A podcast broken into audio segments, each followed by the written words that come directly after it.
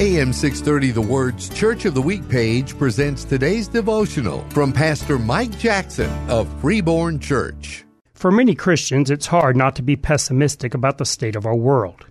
It seems that everything is worse than it ever has been before. Now, that is probably an overstatement. But even so, we have not been called to panic, nor strap ourselves into a prophetic escape pod. Jesus taught that the darker the world became and the deeper the moral rot penetrated, the more involved Christians should become. Jesus didn't take us out of the world, He sent us into the world to be light that dispels the darkness and salt that arrests the rot.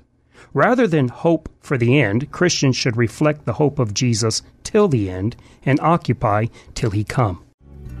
Join us for our Church of the Week program this Sunday morning at 11:30 on AM 630. The Word.